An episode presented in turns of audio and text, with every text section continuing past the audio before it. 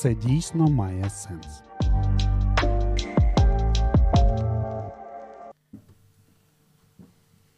Усім привіт!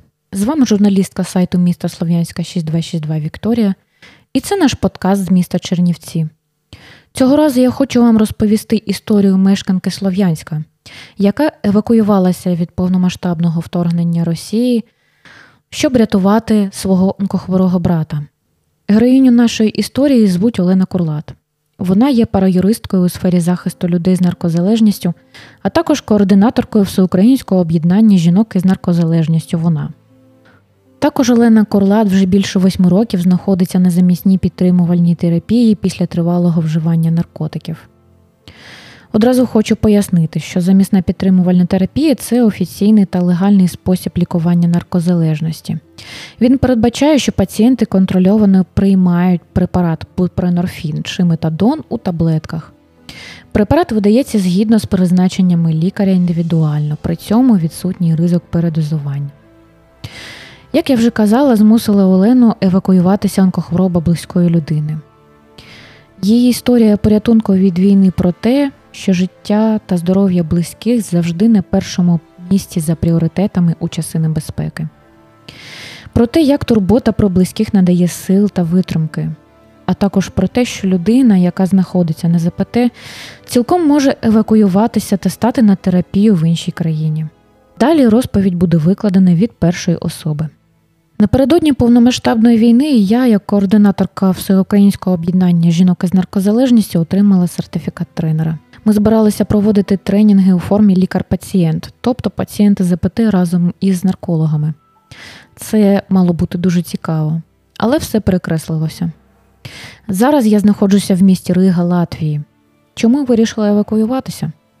Справа в тому, що у мене був брат, який мав онкологічне захворювання і боровся з ним протягом 4 років. Наприкінці минулого, наприкінці минулого року Краматорську йому сказали, що нічим вже не можуть допомогти. Він поїхав в інше місто, де пояснили, що до цього його неправильно лікували. Лікар сказав, що якщо пройти курс хіміотерапії, та потім можна буде зробити операцію, видалити пухлину і отримати додаткові 5 років життя. Брату було всього 38 років.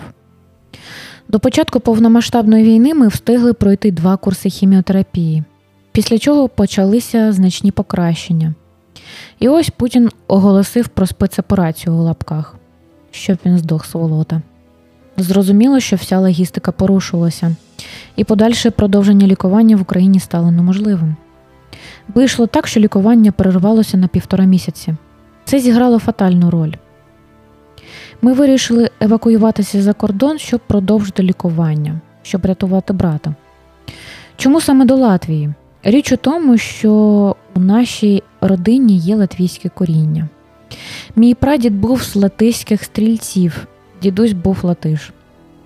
Ще один мій брат раніше з родиною приїхав до Латвії, тож запросив нас поїхати до Риги.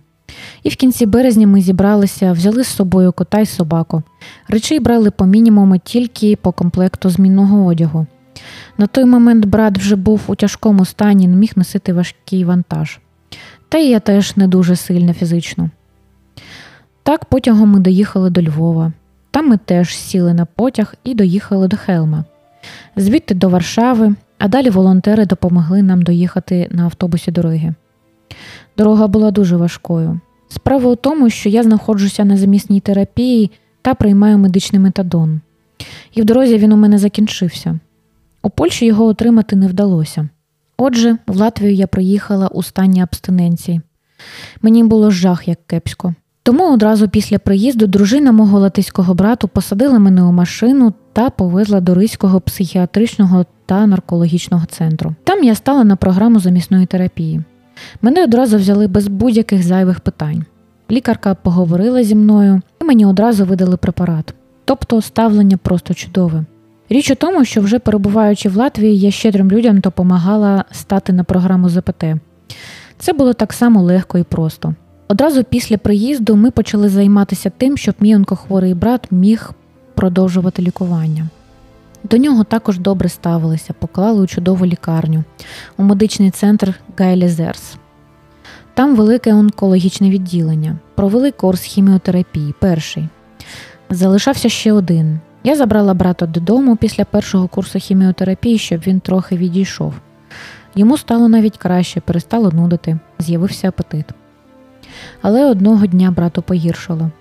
Приїхала швидка допомога, яка оснащена так, що я дивилася і думала, це якась наукова фантастика.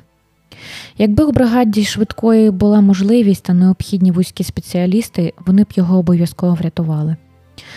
Та брат мій, на жаль, помер.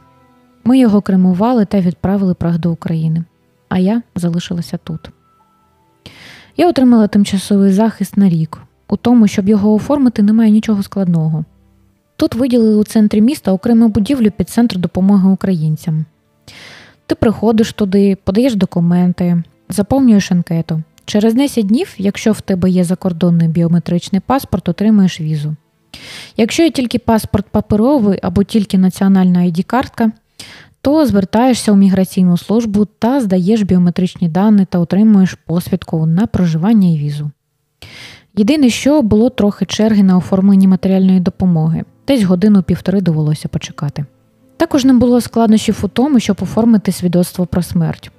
Просто було оформити грошову допомогу на поховання. У крематорії все було дуже культурно, красиво. Не було складнощів із пошуком житла. Через спеціальні сайти я знайшла собі квартиру, яку зараз орендую. В середньому оренда квартири коштує від 120 до 240 євро на місяць. Залежить від району, стану квартири. Власниця мого житла дуже хороша. Власне, вона здала квартиру, тому що дізналася про мого брата з онкологією. Її батько також хворів на рак, тому їй стало шкода нас.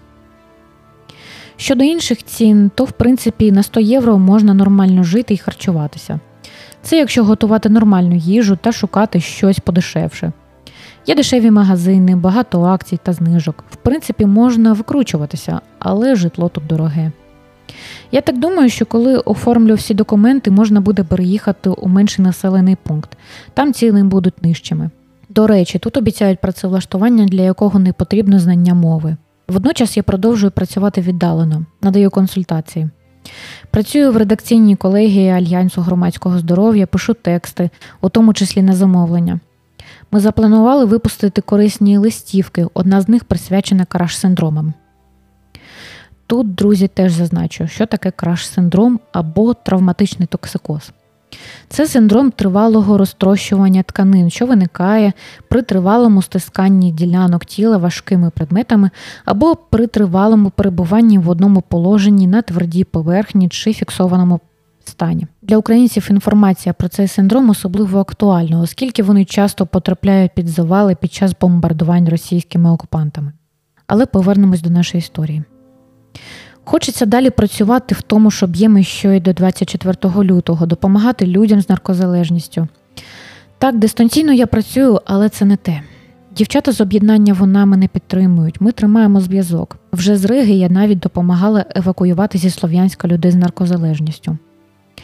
Мене дуже зворушує, що тут всюди українські прапори. На домі, де я живу, вивішений латиський біло-червоний прапор та український жовто-блакитний. Навіть графіті на парканах жовто-блакитні. Можна зустріти написи Слава Україні. Люди постійно висловлюють співчуття та підтримку. До прикладу, у Ризі відбувся марафон на підтримку України, в якому бігла велика кількість людей. Під час марафону робили пожертви. Та й в цілому люди допомагають. Ми отримуємо продукти, одяг, грошові виплати, безоплатну медичну допомогу. Послуги стоматолога тільки платні, але і тут можна знайти щось дешевше чи зі знижками. Нормально соціалізована людина добре тут влаштується. Адаптуватися взагалі не складно.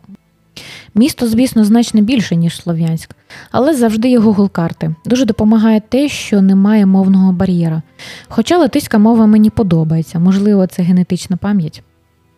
Люди місцеві дуже хороші. Вони люблять, коли все за правилами і коли всі дотримуються обіцянок. Дуже бояться, що Путін прийде й до них. Тому українців люблять, підтримують, захоплюються ними. У мене є можливість залишитися тут, але додому дуже хочеться. Тут приймають тих, в кого є латиське коріння. Тут добре, але все чуже. А вдома це вдома. Мені тут подобається, але сумую за Україною, за Слов'янськом. Тим, хто все ще не евакуювався, я хочу сказати, що ви дарма боїтеся. Звісно, не можна розраховувати на те, що пташка тобі щось у дзьобику принесе, якщо ти сядеш та складеш руки. Так не буде. Треба діяти, на роботу влаштовуватися. Якщо тут ти працюєш легально, ти захищений соціально. Після перемоги буду продовжувати працювати, займатися тим, чим займалася, і робити все, щоб Україна була такою країною, в якій всі захочуть жити.